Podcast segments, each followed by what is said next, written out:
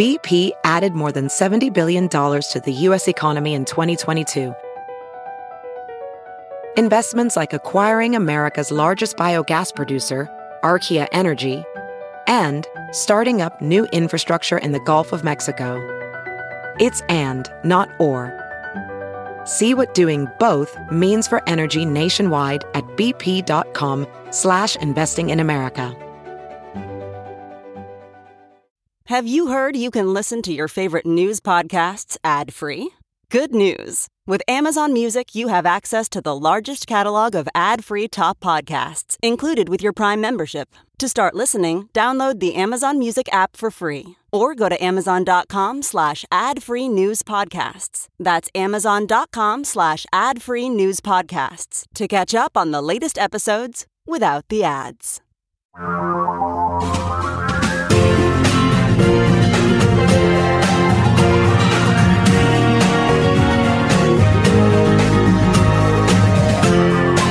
This is the Thom Hartmann Program. Toilet Gate. Remember when Donald Trump was out there whining about how, yeah, these low flow toilets, you got to flush them four, five, ten, fifteen times in order to get the stuff to all go down? Well, it looks like the biggest document dump ever has been flushed out. Maggie Haberman's got a new book coming out, and in it, she said it's titled Confidence Man. And in it points out that plumbers were constantly being called to the uh, White House toilet off Trump's office because it was clogged up. Turns out it was clogged up by papers that he had shredded and dumped in the toilet. And he was clogging up his own toilet. By the way, this is a crime. This is majorly against the law. He can go to prison for it. And more importantly, that law specifically says that anybody who breaks that law loses their right to hold public office. We should be doing that. The House Select Committee on January 6th has gotten the records, in quotes, about phone calls going in and out of the White House on January 6th. And guess what? Once the violence started, there's nothing there. There are no records. It looks like Trump was using burner phones or his private phone, and we have no copy of the records from his private phone, which throughout the entire four years of his presidency, the national security apparatus was begging him not to use because it was an insecure, generic phone. He used it to tweet. He used it for all kinds of things, and it could have been easily tapped. I've told you the story many times. I used to walk by the White House on my way home from work every day when I was doing this show in Washington, D.C. And every time I'd walk by the White House, I had an app on my phone that would show activity with the cell phone network. And it would just start dumping million megabytes of data out of my phone as I was walking by the White House. And it's like, what the heck is this? Well, it was, a, in all probability, a Stingray machine. I always assumed it was being run by the White House, by the government. These Stingrays are man in the middle machines. They pretend to be cell towers, and your phone thinks it's a cell tower, so your phone connects to it and then it has access to everything on your phone. Now, you can still make a phone call and you can still access the internet because it's passing through that stuff. That's why it's called man in the middle attack. These Stingray devices are, I mean, there's literally thousands of them in the United States, most owned by police departments. And I assumed this was one that was owned by the White House. And I reported this on the program, what, a couple of years ago, that they found that there were at least 30 Stingray devices in Washington, D.C., that nobody knew who they owned. They were probably foreign governments. And so, probably foreign governments were tapping in or, or, listening to Donald Trump his entire four years in office. Oh, but Hillary's emails, oh my God. And now we're also finding that in Trump world, this is also from Maggie Haberman's new book, that Donald Trump is continuing his correspondence with Kim Jong un. Oh, really? What is the guy who wants to destroy American democracy, Donald Trump, doing talking to the guy who wants to destroy Americans with nuclear weapons, Kim Jong un. Inquiring minds want to know, as they say.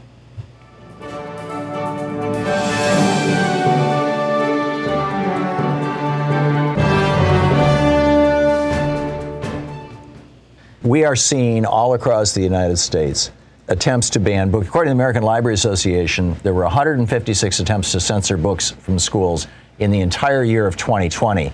The first three months of this year, there have been 330 attempts. 36 states have proposed bills to restrict instruction on racism or sexism. 14 states have successfully enacted such laws.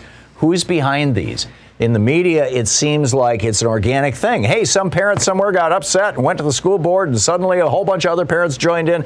No, it's not that at all. This is being driven from the top down, just like the Tea Party protests against Obamacare back in the day, where somebody was renting buses, somebody was organizing Facebook groups, somebody, and the somebody it turned out was big money groups associated with right wing billionaires. We learned later. The whole Tea Party thing was AstroTurf. Apparently, so is this.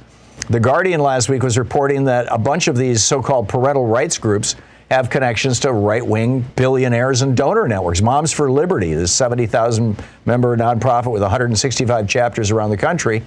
This is from a piece over at salon.com operated by uh, Tina Descovich and Tiffany Justice, two former school board members. But according to its articles of incorporation, Moms for Liberty was originally co founded and co directed by Bridget Ziegler, the wife of Christian Ziegler, the vice chair of the Republican Party of Florida. The group's director of development used to work for Republican State Representative Randy Fine, who himself was a central figure in the Republicans' crusade against so called critical race theory.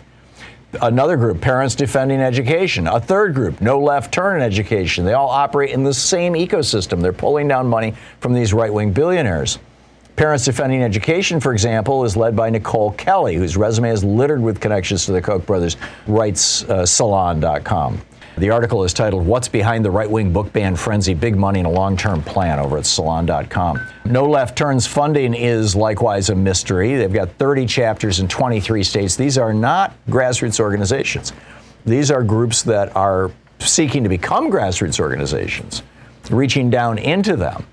Maurice Cunningham, who's a political science professor at UMass Boston, and the author of a book called Dark Money and the Politics of School Privatization, says what the real goal here is to destroy the public schools. He said these groups are communications operations and highly networked into the Daily Caller, Breitbart, and Fox News. They have gotten educators fired and attacked online. They want to create chaos to destroy trust in public education and draw away funding. This is all about privatizing our public schools.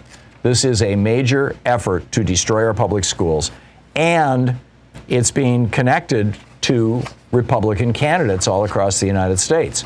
In other words, this is the latest moral panic that they're using, but the benefit, the secondary benefit of it, is they get to kill off public education.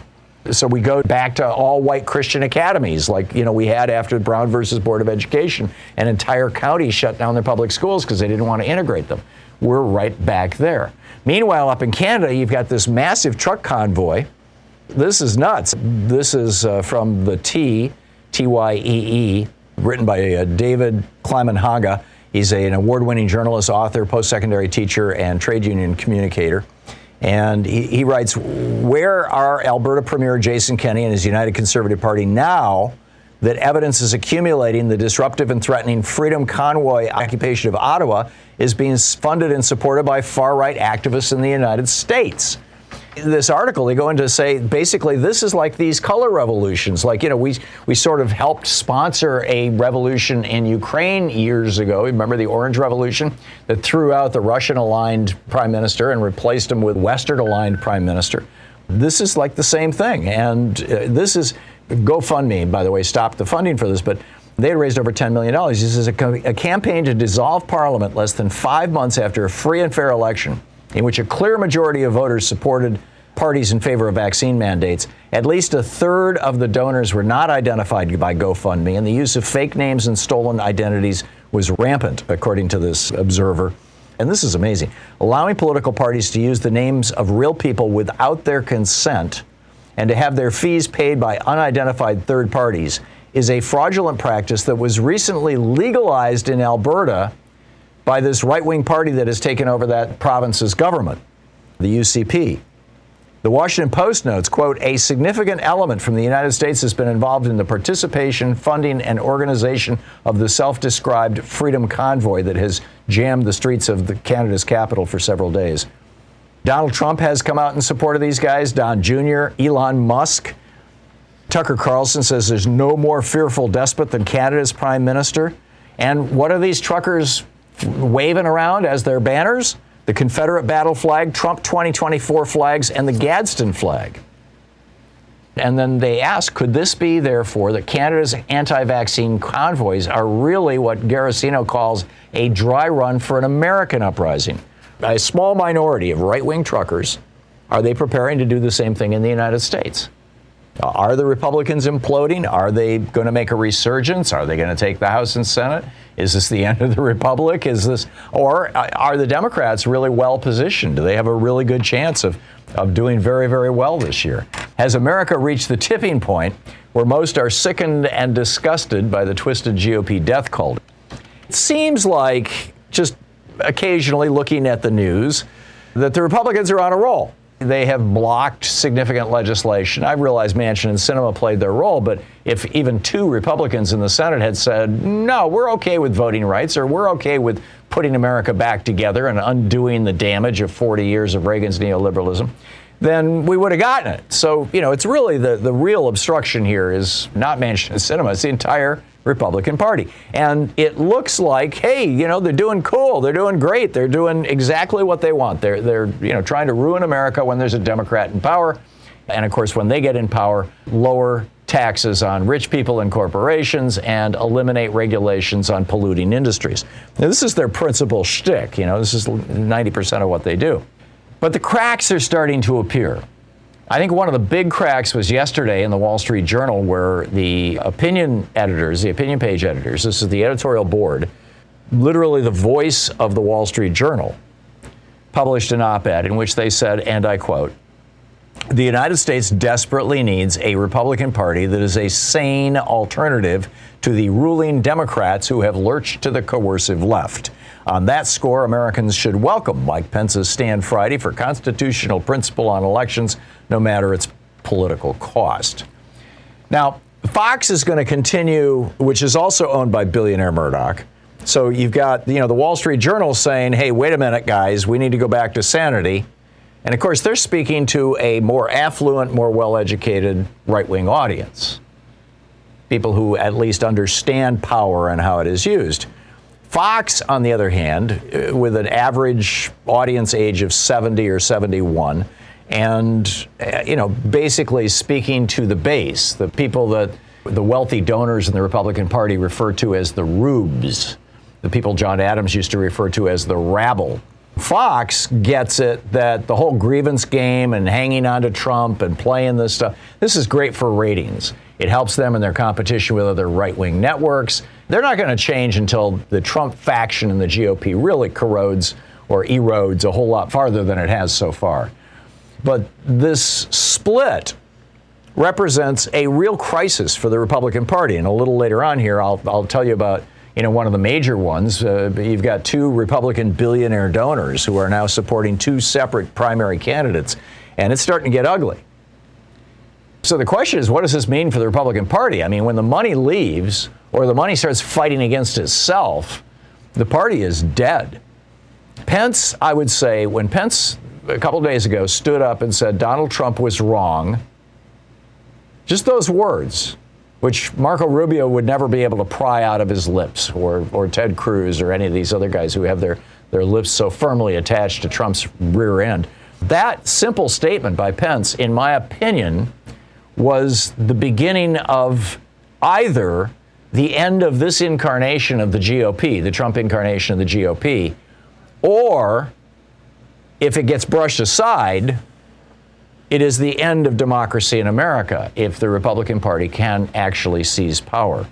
I mean, we've got, for example, in, in this uh, race in Ohio, Senator Rob Portman is retiring, the uh, Republican senator from Ohio two guys are fighting it out. Josh Mandel, Ellen Ratner used to be on this program for years and years. She always used to refer to him as crazy cousin Josh.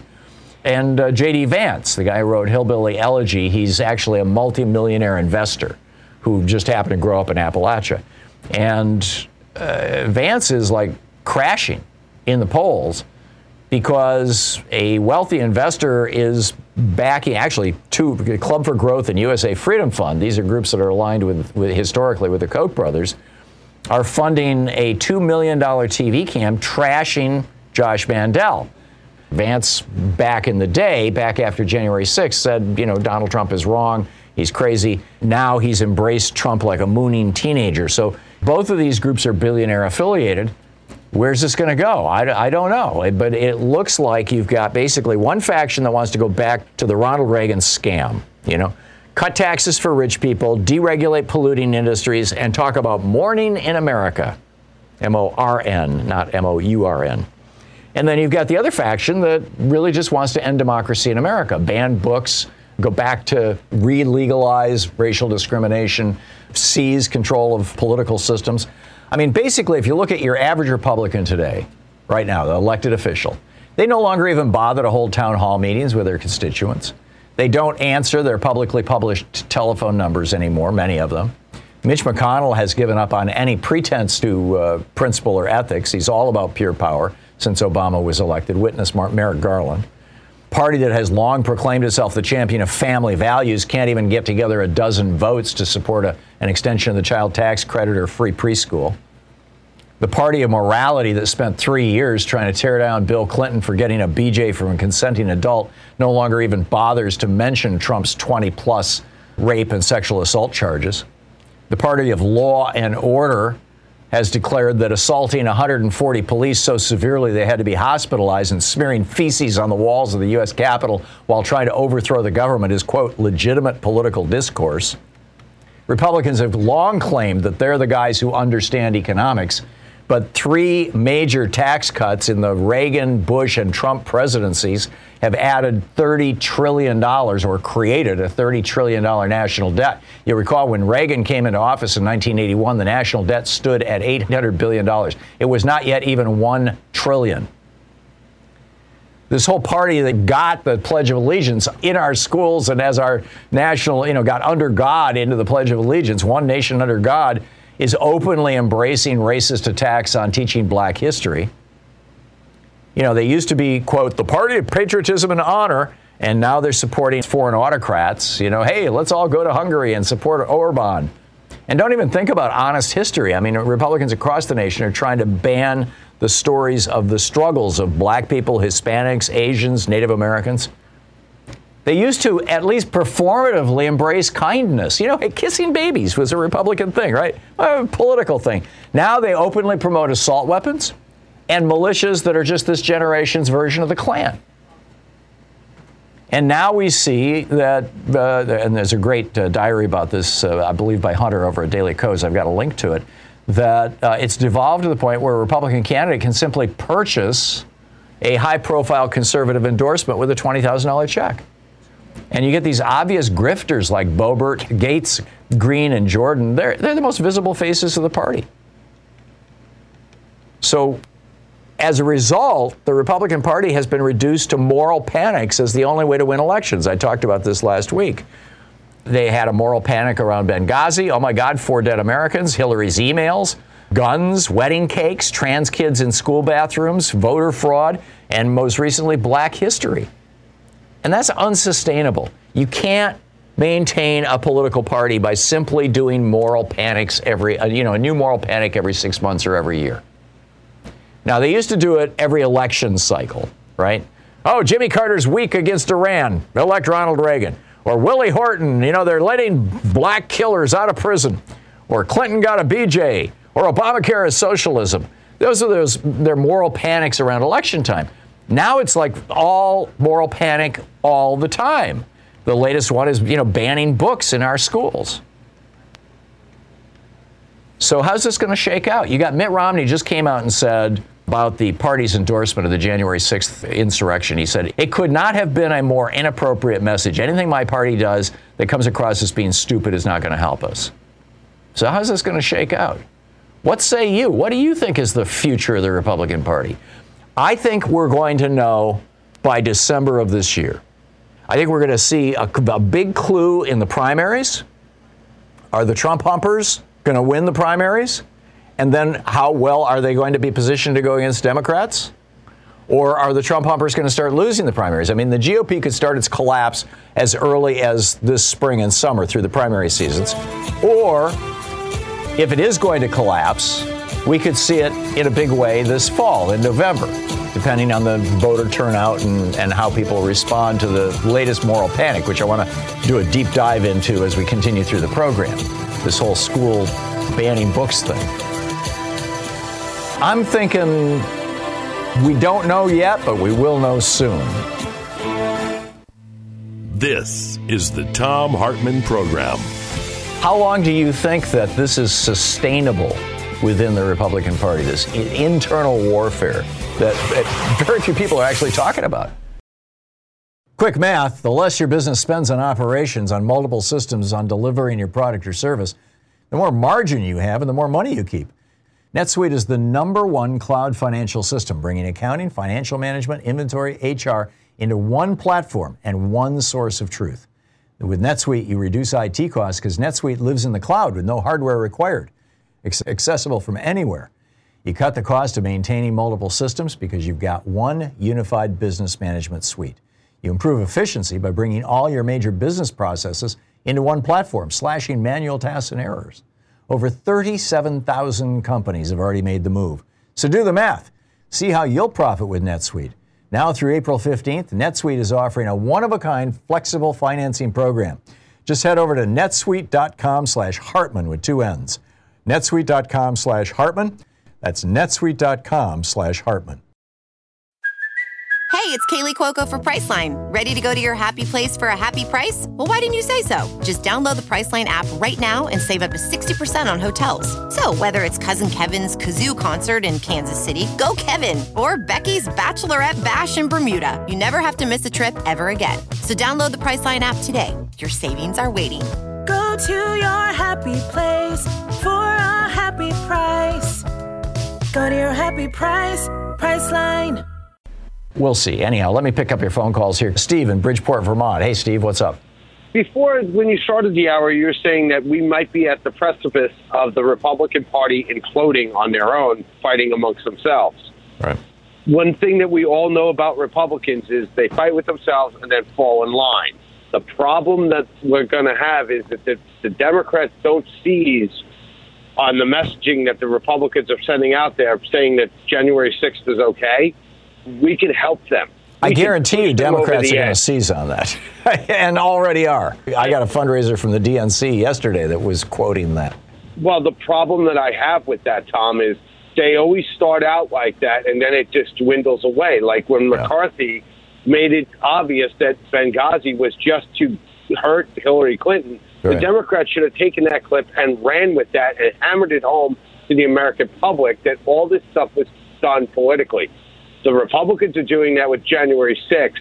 We have to, like the previous caller, have to have indictments and people put away with in handcuffs for people to realize this is not a political operation because yeah. the Republicans are framing it that way. Yeah. No, this is very much a criminal operation. And I am expecting that by midsummer to early fall, you're going to start seeing some of the really big pins drop. But uh, you know, I, uh, my guess is that you know, well, actually, this isn't even my guess. If I was running the Democratic Party right now, what I what I would be saying is, leave the Republicans alone for a little bit. Don't do your public hearings yet. Let the right wing crazies in the Republican primaries go ahead and and and win their primaries, right? And so that now Democrats of you know across the spectrum, Democrats are going to be running against right-wing Trump Trump-bound crazies. Trump lost the Republicans the House in 2018. Trump lost the House, the Senate, and the White House in 2020. Trump lost. Uh, you know, uh, Trump lost the uh, both Senate races in Georgia in 2021. Trump is a three-time loser. So the more Republicans who embrace Trump and end up in races this fall, the better it is for the Democratic Party. It seems to me. And uh, you know, on the other hand, if if uh, if Mitt Romney were to come out and start supporting Trump, I would get very very worried.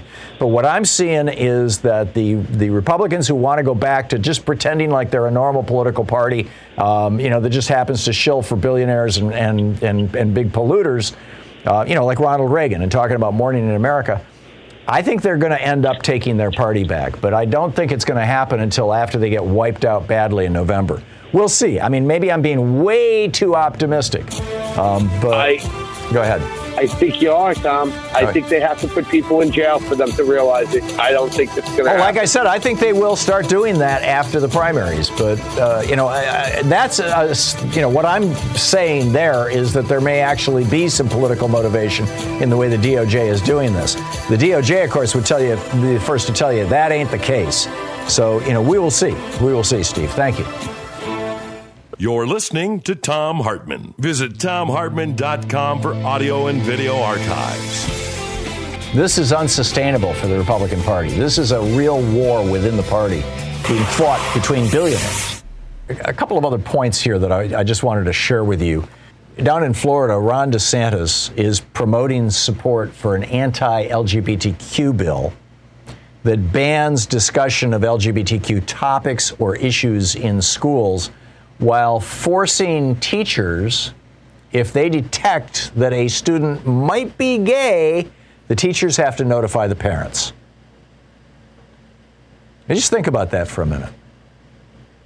Let's, let's have our teachers be the gender police or the thought police and report kids to parents. Now, I get it. You know, if a kid was in a classroom and was talking about, um, you know, uh, bringing a gun to school or was talking about blowing things up or something like that, you know, you would want that teacher to call the parents right away.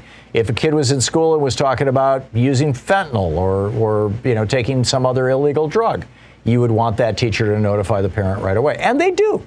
These are things that teachers routinely flag. But if you've got a student who, you know, at school is hanging out with a couple of kids that are openly gay or is uh, behaving in a way that might cause a person to suspect that that student is gay, uh, I think having the having the teacher f- go into a moral panic freakout and contact parent this is this could be really destructive. I mean, this, this, this is the kind of thing that leads to suicides. This is one of the very, very toughest times for, for students who are growing up not being straight or cis gendered students, students who are struggling with issues of gender identity. The worst thing you can do is have a power structure, which would be the school and the teacher, lay that on their parents. I mean, this is just like uh, this this bill. It's they, they call it the "Don't Say Gay" bill. It's it's actually Florida House Bill 1557. It's titled "Parental Rights in Education." It also allows parents to sue the school if they feel that their rights have been violated. I mean, this is this is crazy stuff. Joe Harding is the Florida House Republican who has written and introduced this bill. He used to run a lawn care service. The guy has no background in education whatsoever. So the lawn care guy is is preparing to out LG, LGBTQ students or or kids struggling with gender issues to their parents and, and of course to the, to the entire power system of the school. I mean, you know, if a teacher is going to the parent, that has to be a matter of public record. Meanwhile, students are fighting back. And this, I guess, is the good news for the day. Uh, Lauren Sue on the Daily Kos staff writing about this over at dailykos.com. Uh, Christina and Renee Ellis both attend a predominantly white high school in Pennsylvania, and uh, they are over it. They are sick and tired of the book banning. Christina told NBC, quote, if a little girl or black girl goes into her school library and can't find a single book that represents, keep in mind, this is, this is a white kid saying this, and can't find a single book that represents her and people, and people are telling her that she doesn't really matter, she will treat herself as such. That's from Christina. Renee says, quote, we don't want history to repeat itself with hiding history, hiding the experiences of people of color in this country. This is what she said to NBC. She said, We also wanted to make sure that the younger kids underneath got a full education, especially with the murder of George Floyd and the murder of Breonna Taylor and so many other social justice issues in America. These sisters attend the uh, Central York High School, and uh, they have started a social justice group called Panther Anti Racist Union, specifically to challenge the book ban they got together with a group of parents who stood outside the school and read from these banned books on Instagram. and they wrote letters to the editor at the York Dispatch, which is their local hometown newspaper. Uh, Edna Gupta, an organizer of one of the student protests, again a, a local student, said, quote, Recently, the Central York School Board decided to ban a diversity resource list that would be accessible to teachers in classrooms. The one common factor all of these books either include main characters of color or are written by people of color. This ban is not only an infringement on the education of all students growing up in this district, from kindergartners to seniors, but also shows blatant disrespect for the students of color in this district, denying their experiences and ancestry a part in curriculum. The students have had no voice in their own education, and I am an example. They had 200 people show up for the student protest, and the local paper, the York Daily Record, uh, Record, uh, published the, this letter to the editor and an interview with one of these sisters and this group. And guess what happened? The school board voted, they, they met, and voted unanimously to rescind the book ban. Students are standing up, their parents are joining them, and school boards are backing down. 35 states have now filed 137 bills to ban books. And this uh, here's another kid. He started a virtual student group called Round Rock Black Students Book Club. He says a bunch of kids uh, trying to get through to teaching teaching all the books because they want to read it before they went away. You're listening to the Thom Hartmann program. Book club within the school of just the banned books, and it's working.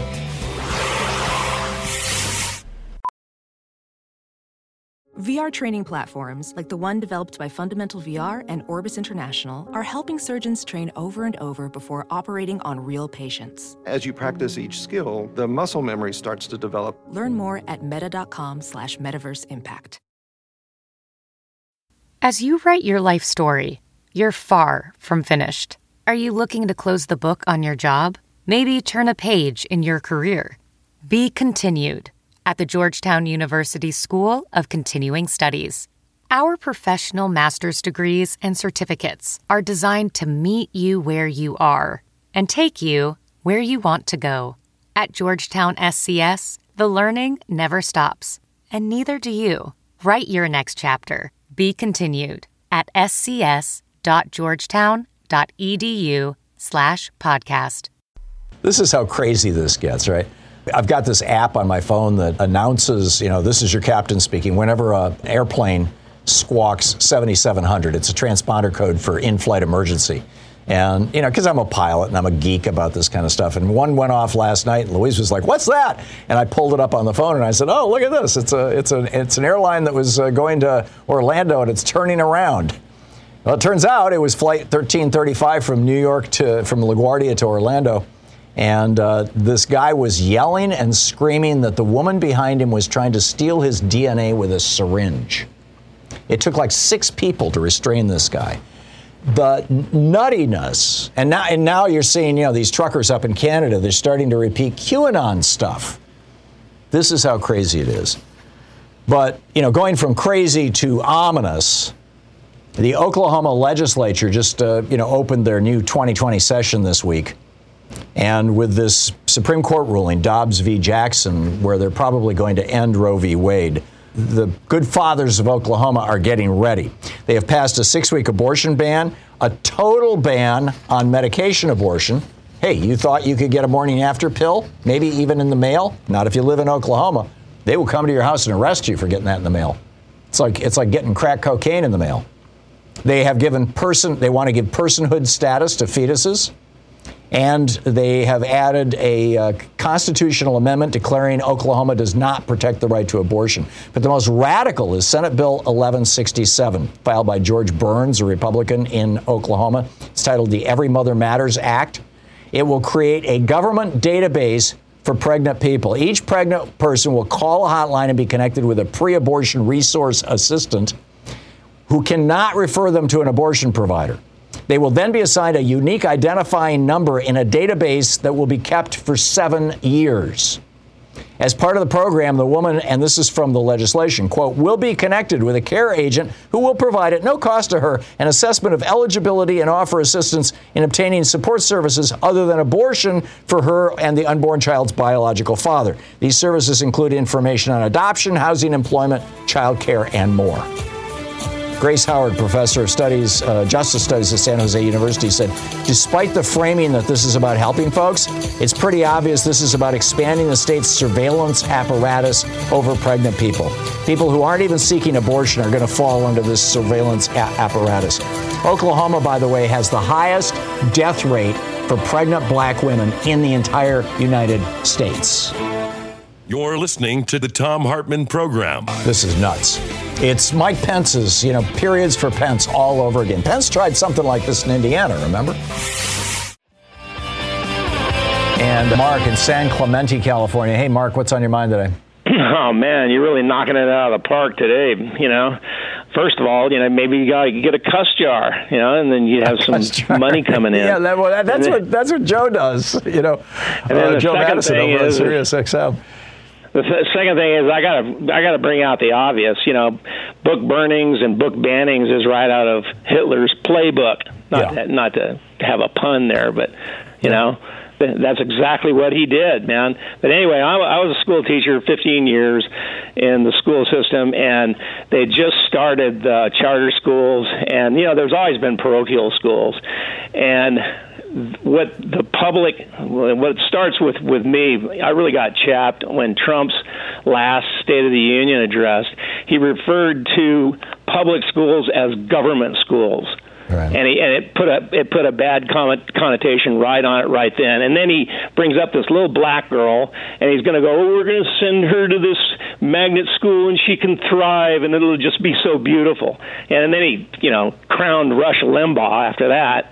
But the, to, for him to you know he's probably never been in a public school classroom in his life because you know the the rock that his his uh, family crawled out from under in Europe when they immigrated to the United States. You know, the, the public school system of this country is the jewel in the crown of it because all those immigrants were coming uneducated over here Yeah.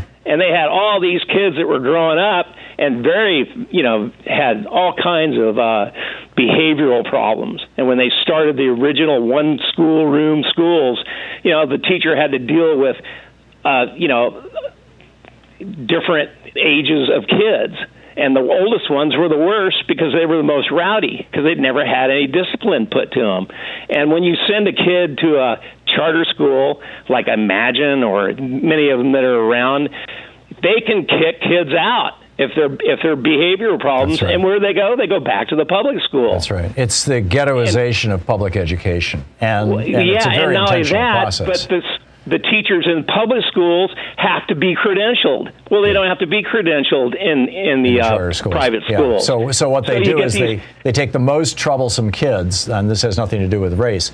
They take the most troublesome kids, kick them out. They end up back in the in the public schools, and the public Exactly, schools turn into basically educational wastelands. I said ghetto is probably a wasteland, is a whatever. You know, it's a, that's what's Yeah. going on. Well, and then and then the other thing is, is I, I knew parents of, of the kids that were in my public band, public school bands, because you know they don't offer those kind of things in private schools, and they were saying, you know, they were teaching uncredentialed, teaching in the pub in the uh, private school, and said these kids are dumb as rocks. There's no difference between these kids and the kids in the public school, except the fact that their parents are taking the tax money away from public schools and giving them to these these private schools That's right. that don't don't require credentials, don't require a real curriculum to be developed. And and you know, I mean, it's just not. It's it's an unfair playing And- and in many and cases- that Betsy DeVos lady probably never been in a in a uh, public school uh, classroom herself. She went into one when she was uh, on uh, the Secretary of Education. It didn't. It didn't end well, shall we say? But Mark, I, I, I, I totally get what you're saying and completely agree. And this, and, and and and not only that, these kids are getting not an education; they're getting an indoctrination in many of these schools, particularly the ones that are associated with right-wing uh, Christianity and or you know right-wing donors. Sean, and thank you for the call. Sean in Davenport, Iowa. Hey, Sean, what's on your mind today? Neo Nazism and what's going on in the alt right, whatever you want to call it, white supremacy. And you said something. oh, What, what what's going on within the GOP? Well, there's a journalist called uh, Christopher Goldsmith with a K, if you want to look him up, he has got a complete archive of their movements and their tracking and what they're up to. They being But who? The alt right, the white Okay. supremacist movement within the the, the, the GOP. But Uh-huh. The emphasis is on Paul Gosar, Marjorie Taylor Greene, Boebert. I mean, we actually have, and they're members of these white supremacist organizations Steve like King Patriot. Front. Yeah, I'm glad Western Iowa kicked them out, but but that is what we need to focus on going forward. So, like, how do we get rid of these people? It's by the ballot. We've got to wake up. Yeah, we need the biggest voter mobilization in the history of America for the elections coming up this year, Sean. This is the critical time, and, and that's why it troubles me tremendously when all this circular firing squad stuff is going on. Now, I'll, you know, I'll be the first to call out uh, Democrats who are, are not doing well. We need to be propping up and supporting good progressives in the primaries going forward. I think that's where the victory for the party is. Sean, thank you for the call and spot on.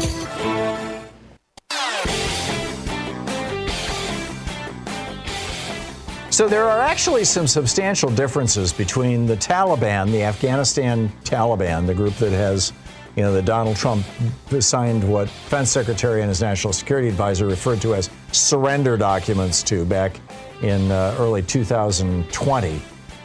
There's a difference between the Taliban and ISIS, or even K-ISIS, which is how they're identifying the ISIS group that has emerged in Afghanistan. The main difference is that the Taliban's ambitions are largely confined to Afghanistan. They want to be a regional force. They were they, they were the government of Afghanistan before. They want to be the government of Afghanistan again.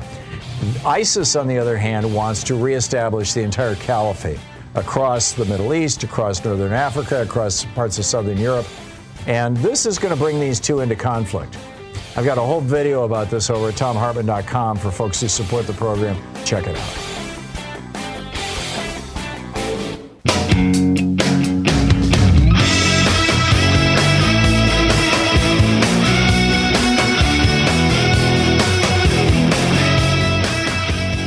Karen in Oakland, California. Hey, Karen, what's on your mind today? Just wanted to talk about Merrick Garland really quickly. I think there's an elephant in the room. Um, the elephant is, is that he's playing 3D chess because he's not arresting these people because they're all talking on TV. They're giving evidence in their book. They're singing like canaries. So why would he bring them in so they can shut up? Right? That's a good point, and that's that's one of the points that has been made. I mean, on, on the one hand, you you have people saying uh, there's no evidence that a grand jury is going on because these people are not yelling and squealing out in public about you know being dragged before a grand jury. On the other hand, uh, you've got people saying, well, yeah, there is a grand jury and there are investigations, but they're keeping it on the down low so that they can you know make the net as wide as possible, and when they finally pull it closed, have it as tight as possible. Exactly. And with all of their published, you know, confessions. Yeah, yeah, and and I, you all I know, to say. yeah, I'm, I'm with you. I, I, I, I don't know which it is, but I'm, um, for the moment, I'm willing to give them the benefit of the doubt. We'll see how it all shakes out. Karen, thank you for that. Will in Broomfield, Colorado. Hey, Will, what's on your mind? Well, the reason I called is that you've been talking about where the Republican Party is and where it's going and kind of where the country is. Right. And I think we are already in the worst case scenario because the best case scenario on its face is Democrats win big in 2022, right? That would be probably a good thing, yeah. Okay. Democrats win big in 2022. The Republicans are going to turn around and they are going to blow their minds. They're going to. They're. They're. That's going to be the. Oh, final, they're already in the middle of that. Final piece. Yeah, that's going to be the final piece of the puzzle for them to say things are out of control. We rigged this election as best we could, and yet we still lost. Things are going to heck in a handbasket. We are taking it to the next level here. So even even when we win, what I, which I expect us to, I expect people to look up and say Donald Trump is a joke, and I expect us to win. But the people in his party are going to use that as as the Reichstag moment. And even and and so even if we do as best we can in November, if we win all the governorships, if we win the House, if we Well, of course the they're going to do that. I mean, you know, they're Yeah, they're going to do their worst. They're uh, in all cases they're going to do their worst, and that's why we need Exactly. to So we strengthen need- we need the, to the one the one institutional body that we have right now that can fight against the, the Republican Party is the Democratic Party. It's not going to be the And I- Greens. It's Dr. What's her name, you know, going off to Russia to have dinner with Putin. It's going to be the Democratic Party. And if we don't get we inside that party and and have a say on what's going on, it's going to be a disaster. Sue in Minneapolis. Hey, Sue, what's on your mind today? regarding the law in Florida um, that prevents teachers teaching anything that causes guilt or anguish um, or discomfort to the student. Right. This is the, the Well- law that has not yet passed, or you're talking about, right? Yeah. Okay. Yes. Um, Because they, so, they go go ahead. yeah. So, what entity or system, you know, would prevent the law from being interpreted on the flip side? You know, that is like minority students have to learn and accept that they're oppressors who owned, you know, their ancestors and caused genocide to their ancestors, to Native American people. They're being presented as heroes, and that the children experience confusion and anguish and rage and humiliation in those circumstances. So, like, what prevents it from being interpreted that way? Like, why? Who would be able to stop that? Well, I, I, I, don't understand your argument, Sue. They're they're specifically defining negative emotions. They're they're not objecting to positive emotions. If that's your point. No, I mean that a minority student, what causes a positive emotion in uh, one student? Because Oh, I see what you're Right. saying. So, in other words, a minority student may be able to go into court and say, "We learned about Christopher Columbus being a wonderful guy who discovered America because he thought he was sailing to India, and oops." And uh, it wasn't everything wonderful. And I know the true history, and so I am in anguish about this teaching, and therefore I'm Yeah. suing. Is that what you're saying? Yeah, like you know, or slaves or genocide towards Native Americans. You know, like Right. these people who. Yeah, so like I'm confused by that. You know, like what what obviously their intention is to prefer is to um, preserve these conservative ideologies and their um, Right. and uh, but you know how is it how would it It could easily cut both ways. You know, uh, what you're suggesting, Sue, is I mean, the best example I can think of this is when uh, I, I believe it was in Alabama when Judge Roy Moore was doing his whole Ten Commandments on the courthouse thing. And the Church of Satan came out and said if religious groups have the freedom to put monuments on public property, we want to put a statue of Behemoth, or however you say it, the horned god with a goat's head and, and a human body, you know, uh, holding a scepter and a, and a sword or something. We want to put this statue on public property. And up until that moment, everybody was like, yeah, Ten Commandments, cool, maybe a cross, maybe a little crucifix. And then he comes along and says, well, let's put Satan there. And all of a sudden they're like, well, maybe, maybe religion shouldn't be on public spaces. And uh, it sounds to me like, Sue, you're suggesting that people could flip this one too. Well, I'm wondering if they can. You know, like, and I'm wondering how that would happen. Yeah, the law of unintended consequences. I guarantee you, when when Alabama tried to make it legal to, uh, if I'm remembering it correctly, tried to make you know the state uh, tried to make it uh, legal to put Ten Commandments on on the state house lawn, that they were they were not thinking that the Church of Satan was going to come down the road. And uh, and in fact, I wonder if the Church of Satan would be the ones who would who would sue in the event that this law actually gets passed. Amazing stuff, Sue. Thank you. One of the real thought-provoking calls of the day. I appreciate it. Steve in Cooperstown, New York. Hey, Steve. Thanks for listening to Sirius XM. What's up? the fact that these people on the right are getting more and more powerful, and I've, a lot of people think that, or I think many people believe that that might be environmental, but actually, what we're really talking about here are people with destructive personality disorders. And uh, this has been studied and elaborated on uh, in relation to uh, Nazi Germany after the Second World War.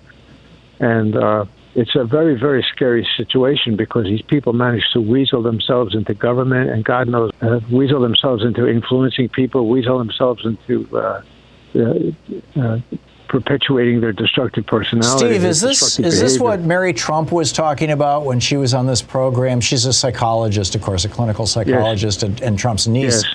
When she said that my uncle likes to destroy things, that's that's where he gets the most pleasure in his life is destroying people and things. Is that what you're talking That's about? absolutely correct.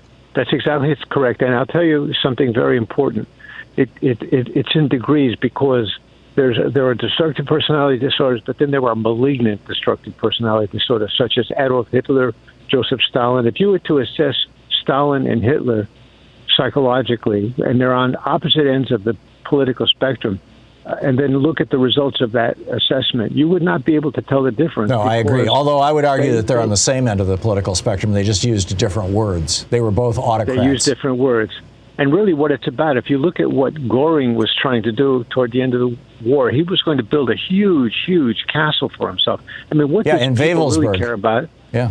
Yeah, I've been there. All the, what these people, the, what these people care about is themselves and their their fortune. They don't give a darn about people out there struggling to get by or people living uh, from paycheck to paycheck and what have you. But uh, it's a very very scary situation when you stop to think about it. And it's uh, these people have weaseled themselves into police departments, into military, and uh, it's just Is this a subset of narcissistic personality disorder, or is it separate? Well, I would imagine that they have a high.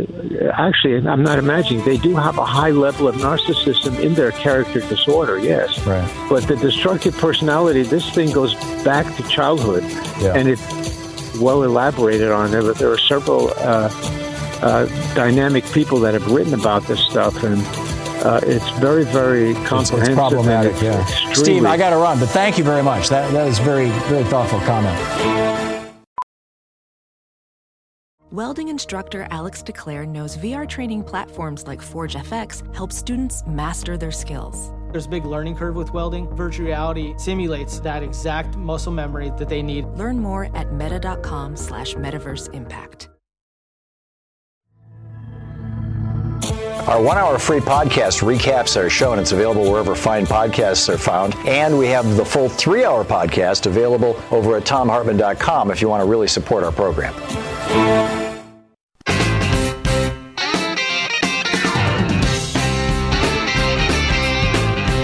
Some just absolutely startling new news, by the way. We've been talking about the this truckers convoy up in Canada for uh, well as, as long as it's been going on, and how they're trying to replicate it in the United States. Now, some some folks are starting to do some real deep dive research into this, and uh, you know the, the the protesters are now basically trying to bring down the government. They're they're asking Justin Trudeau to resign as prime minister. And uh, so far, there have been 23 arrests, 1,500 tickets, parking tickets, basically. And uh, they have started 80 criminal investigations. The police are asking for 1,800 reinforcements. But here's where it gets really weird. This is from a police. Uh, this is from an article by the Canadian Broadcasting Corporation, CBC. It's on their website, cbc.ca. Uh, CA is the domain for Canada, and it's titled. It's by uh, Judy Trinh, and it's titled "How Organizers with Police and Military Expertise May Be Helping Ottawa Convoy Protest Dig In." And again, this is the Canadian Broadcasting Corporation. They note, by the way, in this article that the truckers are holding press conferences and they're refusing to allow CBC reporters to come. They're only giving press conferences for right wing media. But here's where it gets interesting there's this group called Police on Guard that was formed during the pandemic and has endorsed the truck convoy. And on its website, it publicly, I'm reading from the CBC piece here. On its website, it publicly identifies more than 150 mostly retired police officers who are against government imposed public health me- measures such as vaccine mandates. More than 450 former Canadian Forces soldiers are also named on this website. And the leadership team for the protesters calling themselves the Freedom Convoy includes, and again, I'm reading from the from the Canadian Broadcasting Corporation, Daniel Bulford, a former RCMP officer. This is like you know the, the Royal Canadian Mounted Police, who was on the Prime Minister's security detail. He quit last year after refusing to get the vaccine, and he is the convoy's head of security. Now, this guy, Daniel Bulford, um, you know, knows a lot. I mean, you know, about how the government works. So, how do you take down a government? You get somebody from inside it. Another one is Tom Quiggin. He's a former military intelligence officer who also worked with the RC, RMCP, RCMP, and was considered one of the country's top counterterrorism experts. He quit his job and is now basically a professional anti-government guy, uh, at least from what I'm reading here. Uh, the CBC, the Canadian Broadcasting Corporation, notes during his tenure at RCMP, Quiggin was a member of the Integrated National Security Enforcement Team, INSET, which was created to thwart terror attacks after 9 11. At INSET, Quiggin worked alongside top officials at CSIS, Canada's spy agency, the Canadian Border Services Agency, CBSA, and municipal police forces. And in that same video, this guy Quiggin re- referenced the blockades at the border crossings in Coutts, uh, Alta. Oh, uh, uh, what, what, state would that be? Uh, anyway, it's uh, Alberta. I'm, I'm assuming it's Alberta. And parallel protests in Toronto, Quebec City, and Sarnia. He, in, in fact, he said, I think we're going to see people start going to the government and saying, get this fixed. And if we don't, you realize we have the power to shut things down. Another guy is an ex military officer. His name's Tom Marazzo, who, according to his LinkedIn profile, again, reading from the CBC here, served in the Canadian Forces 25 years and now works as a freelance software developer.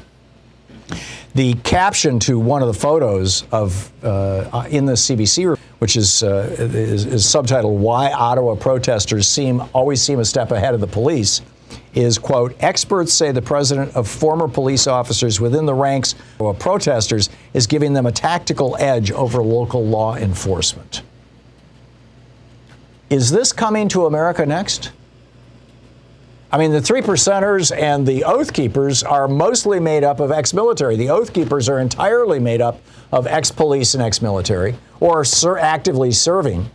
I mean, this is their whole thing. The oath that they're talking about is the oath to, to serve your country. In other words, you, you've, you've been a sheriff or a cop or an elected official or whatever.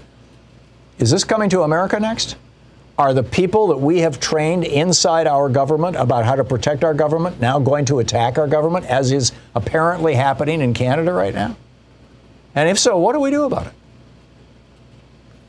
This this is very very troubling stuff. And and also, you know, I mean, who is promoting this. I, you know, I get it when it's right wing billionaires who are just saying, oh, you know, government is a terrible thing. We need to drown it in the bathtub, uh, you know, because we don't want to pay our taxes.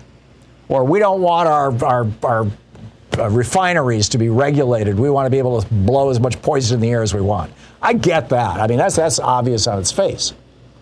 But when people who have military expertise and police expertise are actively working to tear down your government, who's behind that? Who has a stake in that? Who's encouraging that?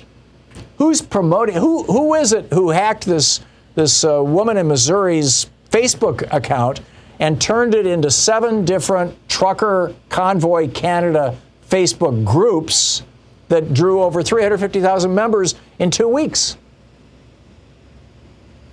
What the hell's going on here? Our continuing conversation about what's going on in the Republican Party. Are they melting down? Are they consolidating? Are the fascists taking over? Or are the fascists losing control, losing their grip? I would submit to you that the peak of their power was just before the November election that Trump lost, the one from, you know, a year and a half ago. It has been, they've been getting louder and more outspoken, and the base has been getting louder and more violent. But it sure seems to me like Americans are waking up to the grift, and that the split that is starting to emerge inside the Republican Party, if the Republican Party continues to nominate candidates who basically can't win elections outside of very, very, very red congressional districts. There are some places, I mean, you're going to have some Marjorie Taylor Greenes, right? You're going to have some just complete whack jobs who have no understanding of government and, and uh, only a, a, modest intellect and are uh, holding to just abhorrent views. You're going to have a few of them who are going to get elected. And the Republicans are trying to make it safe for more and more of those kinds of people. With all this gerrymandering that's going on, we're going from you know around 40 more or less debatable seats, swings swings uh, congressional districts, out of out of 435. We're going from from around 40 of them down to around a dozen. But there are going to be those places where the Republicans put up a candidate who is so far to the right and so crazed that almost any Democrat can beat them. And I think that the January 6th hearings, when they start going public, are going to take a lot of the wind out of the sails of those Republicans and make it somewhat easier for Democrats in the fall election. And so, if those things happen after the primaries to a large extent, and uh, you know, March 1st, your, your primary in Texas, if those things happen after the primaries, then the crazies are in place to be the candidates that the Democrats will take on.